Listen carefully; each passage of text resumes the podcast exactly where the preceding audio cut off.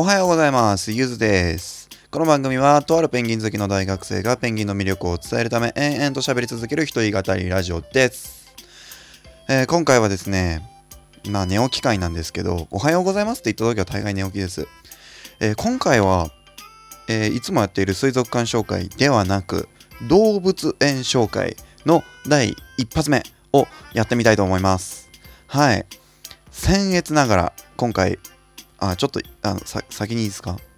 あの、僭越ながらって言葉ってなんか結婚式っぽいですよね。結婚式行ったことないんですよ。まだね、その、なんというか、の先に行ってしまった友人がいないっていう年齢なんで、はい。あんまり周りにはいないんですよ。やだなあ先に結婚されんの。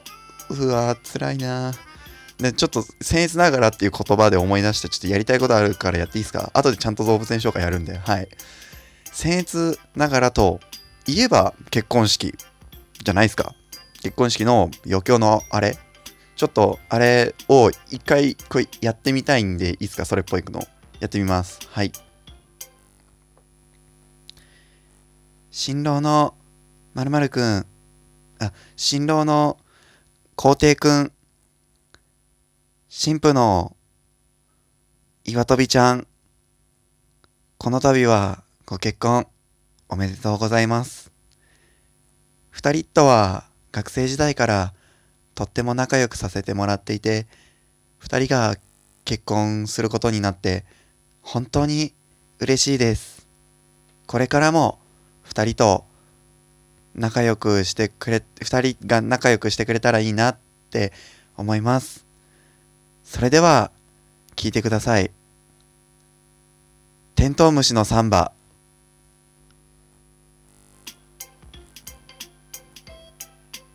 赤、青、黄色の。赤、青、黄色？青？ん？赤、白、黄。ん？赤、白、黄色はチューリップか。わかんないですね。なんであれテントウムシなんでしょうね。まあ、可愛いですけど、テントウムシ、すごく。あれだけ可愛い節足動物っているな。他にも結構いるな。うん。なんでペンギンのワルツとかじゃないんでしょうね。なんか、黒、白、黄色のペンギンがシャシャリで、あ、ワルツじゃねえな、全然。ペンペンペンペンペンペンみたいなのがワルツですね。動物園紹介やります。本当にすいませんでした。今回ご紹介する動物園はこちらっていうとなんか YouTuber っぽいですね。えー、羽村動物公園です。羽村市動物公園かなはい。えー、別名羽村ズーですね。えーここの羽村ズーはですね、非常にアットホームな雰囲気の動物園でして、えー規模としてはそれほど大きくないものの、あの動物との距離が非常に近いっていうのが魅力の動物園ですね。で、えー実は自分の家がですね、この羽村の近所でして割と。まあ、歩いて行こうって思う距離ではないんですけど、よく車出してスイーって、この羽村動物公園まで行って、ペンギンをよく見てるんですよ。ね、じーっと観察してるんで、自分が一番詳しいペンギンたちが、ここの羽村の子たちなんですよね。はい。なんでね、ぜひとも今回は、あの、いつもの恩返しというか、えーでですね、あの、勝手に、えーそれこそ、僭越ながら、えーご紹介をしていきたいと思います。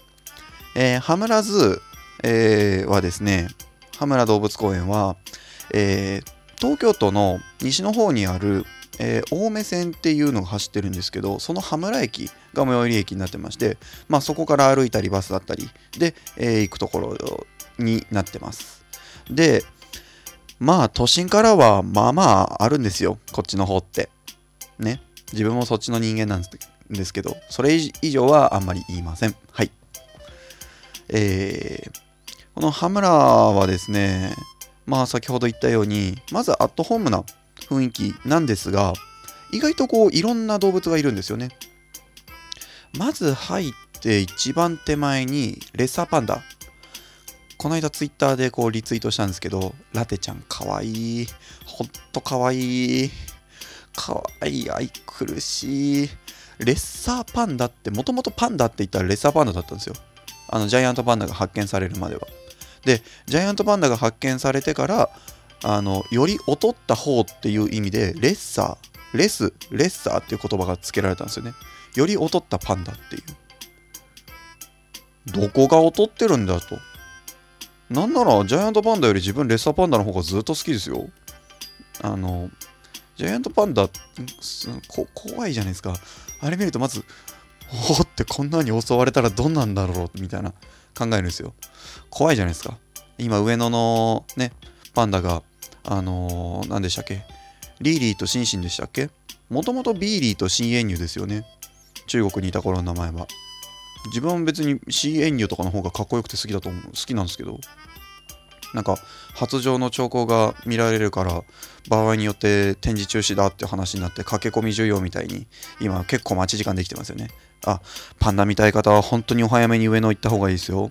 じゃなければ和歌山に行った方がいいですよ。和歌山皇帝ペンギンもいますしね。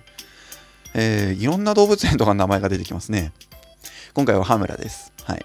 まずレサパンダがいましてですね。レサパンダだけでこんなに話せるんだっていう。であとはですね手前にいるのがえー、っと、オグロプレーリードッグ、えー、サーバル、シメリアオヤマネコ、えー、それから、プレーリードッグ、ワオキツネザル、えー、あとは何だったっけな、今記憶だけで話してるんですよ。あのー、ハイエナだ、シマハイエナ。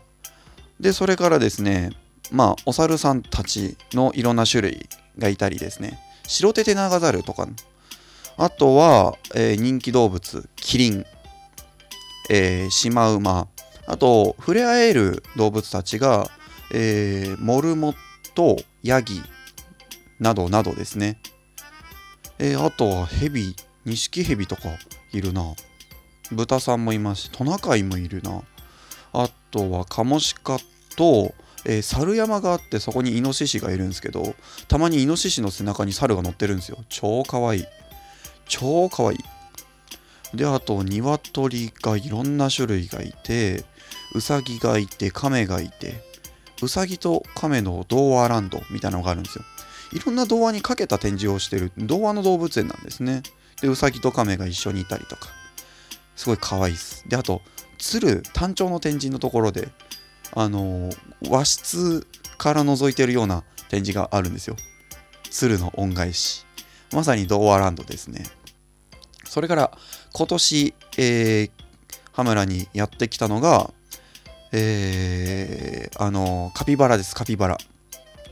ね、いろんな動物がいるんですよ。あとそうですね、タカ、ハリスホークとか、あとコンドル、すごいかっこいい鳥もいるんですよね。とは、ワシミミズクもいたかな？はい。フクロウ系ですね。もいます。笑いカワセミとかもいますね。はい。あの、よく言ってるんでね、その辺は結構詳しいんですよ。他の動物も結構見てるんですよ。ただ、忘れちゃならないのが、ハンボルペングインですね。はい。フンボルトペンギンです。あの、この間、羽村に行った時に、あの、外国人の親子がいたんですよ。近くにですねあの米軍の横田基地がある関係でちょこちょこあのその関係の方がいらっしゃったりすることもあるんですよね。であのその親子が来てた時に自分ちょっと英語わかるんですけどこう英語で「Wow, it's, it's one of type of penguin, humble penguin」みたいなすごい。初めてネイティブでフンボルトペンギン聞いた。フンボルトじゃないんだ。ハンバルトなんですね。っていうのを聞いたんですよ。いやー、感動しましたね。さあ、残り3分か。ペンギンの話だけで終わらせますね。